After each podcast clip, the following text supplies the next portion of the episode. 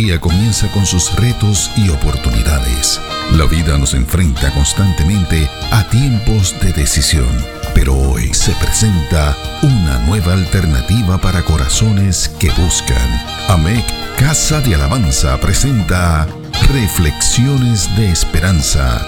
Palabras de aliento para nuestro diario vivir con el pastor Misraim Esquilín.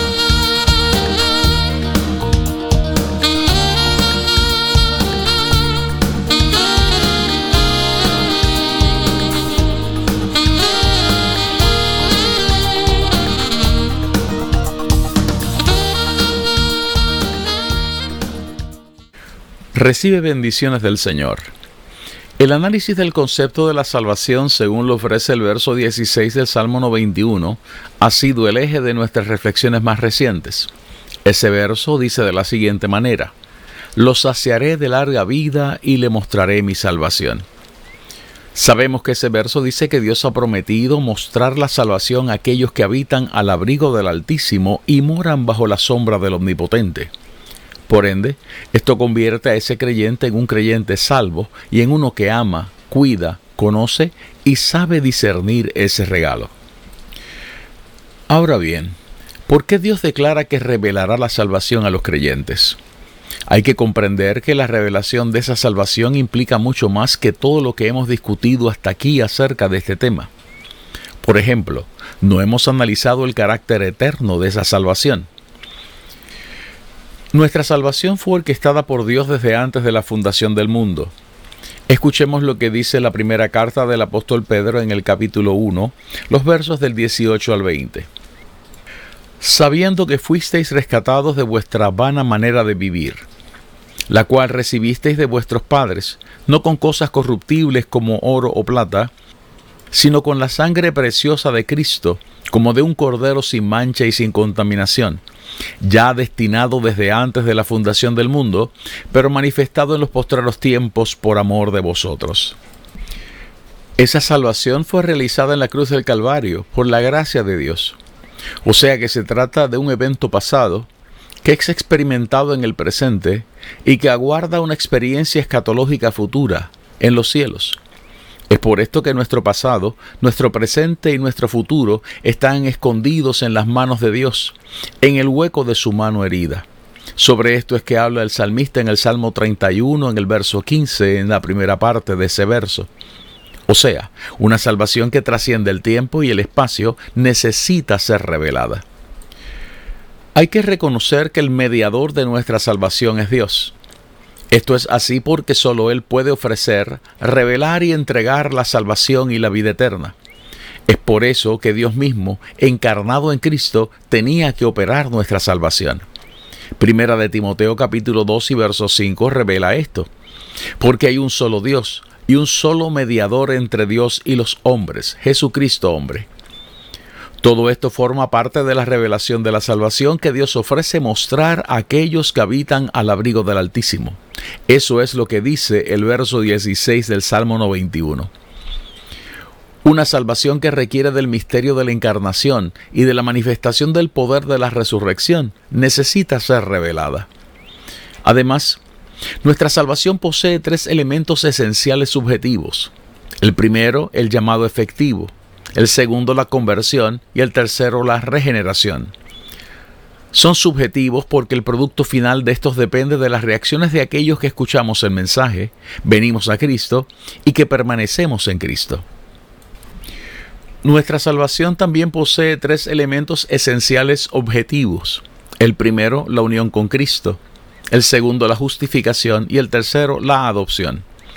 Son elementos objetivos porque la promesa es la misma para todos aquellos que creen y que perseveran en Cristo. Recordemos lo que dice el escritor del libro de Apocalipsis en el capítulo 2, en el verso 10, en la parte C de ese verso.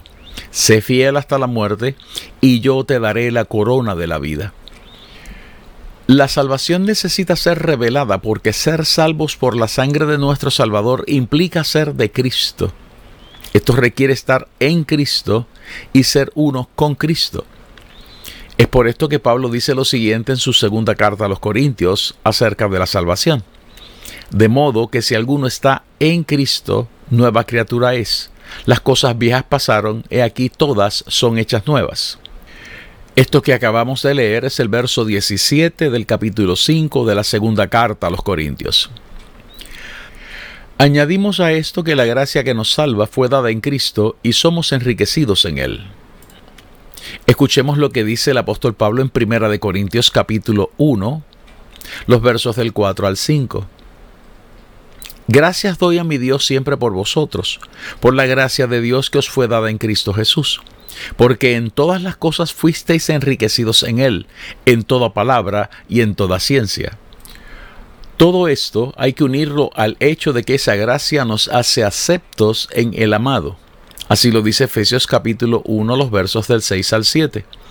Para alabanza de la gloria de su gracia con la cual nos hizo aceptos en el amado, en quien tenemos redención por su sangre, el perdón de pecados según las riquezas de su gracia aún más. La Biblia dice que morir correctamente también requiere que se haga en Cristo. Primera de Tesalonicenses capítulo 5, los versos del 16 al 17 dicen lo siguiente. Porque el Señor mismo, con voz de mando, con voz de arcángel y con trompeta de Dios descenderá del cielo, y los muertos en Cristo resucitarán primero. Luego nosotros los que vivimos, los que hayamos quedado, seremos arrebatados juntamente con ellos en las nubes para recibir al Señor en el aire y así estaremos siempre con el Señor. Esto es así porque solo en Cristo seremos vivificados para vida eterna. Así lo dice Primera de Corintios capítulo 15, los versos del 22 al 23. Porque así como en Adán todos mueren, también en Cristo todos serán vivificados, pero cada uno en su debido orden. Cristo, las primicias, luego los que son de Cristo en su venida. Repetimos que todos estos pasajes bíblicos lo que describen son las bendiciones que recibimos por estar en Cristo, ser de Cristo y estar con Cristo. Aquellos que permanecen en Cristo son los que viven la experiencia de conocer las gloriosas riquezas que hay en la presencia y en la relación con Cristo. Así lo dice Colosenses en su primer capítulo en los versos 26 al 27. El misterio que había estado oculto desde los siglos y edades, pero que ahora ha sido manifestado a sus santos a quienes Dios quiso dar a conocer las riquezas de la gloria de este misterio entre los gentiles, que es Cristo en vosotros, la esperanza de gloria. Subrayamos aquí que nuestra esperanza está en Cristo. La ayuda del Espíritu que recibimos viene de Él. Sin esta esperanza y sin esa ayuda sería imposible vivir la vida que Cristo quiere que vivamos. Repetimos, la salvación no produce cristianos capaces de vivir para Dios por sí mismos. La salvación produce cristianos dependientes del Espíritu Santo y de la palabra. Esa dependencia total necesita ser revelada y afirmada en el creyente por el Espíritu y por la palabra. Todos estos datos son analizados por la teología de la salvación, la soteriología.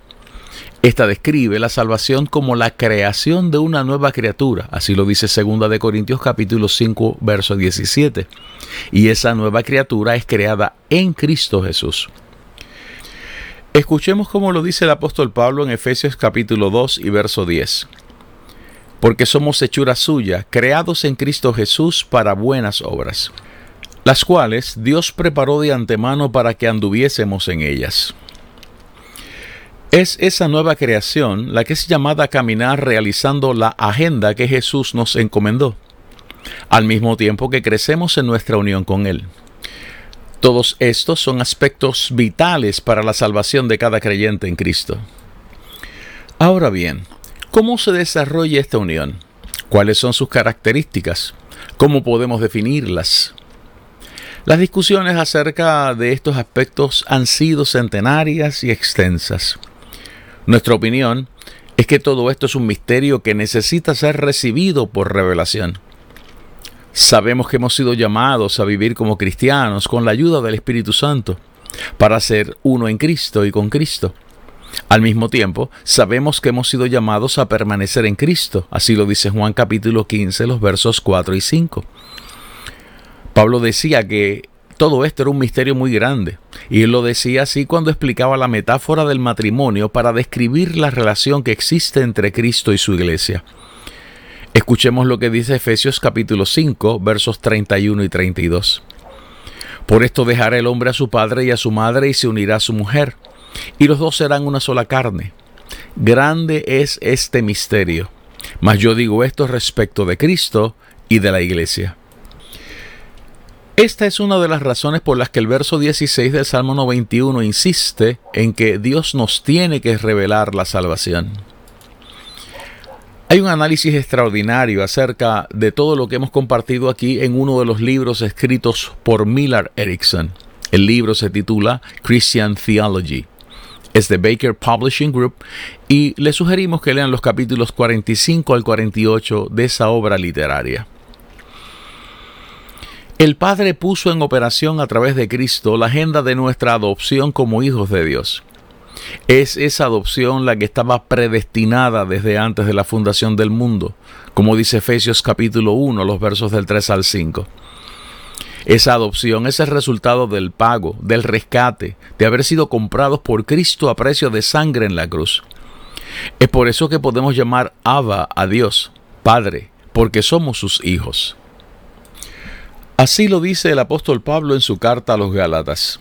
Leemos del capítulo 4 de esa carta los versos del 4 al 7.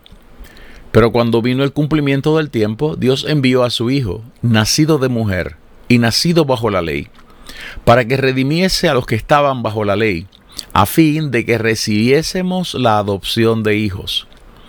Y por cuanto sois hijos, Dios envió a vuestros corazones el espíritu de su Hijo, el cual clama, Abba Padre. Así que ya no eres esclavo, sino hijo, y si hijo, también heredero de Dios por medio de Cristo.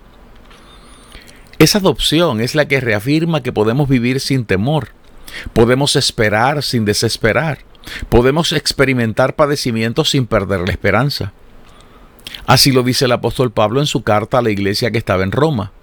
Leemos de Romanos capítulo 8 los versos del 15 al 17 y luego los versos del 22 al 25 pues no habéis recibido el espíritu de esclavitud para estar otra vez en temor, sino que habéis recibido el espíritu de adopción por el cual clamamos, Abba, Padre.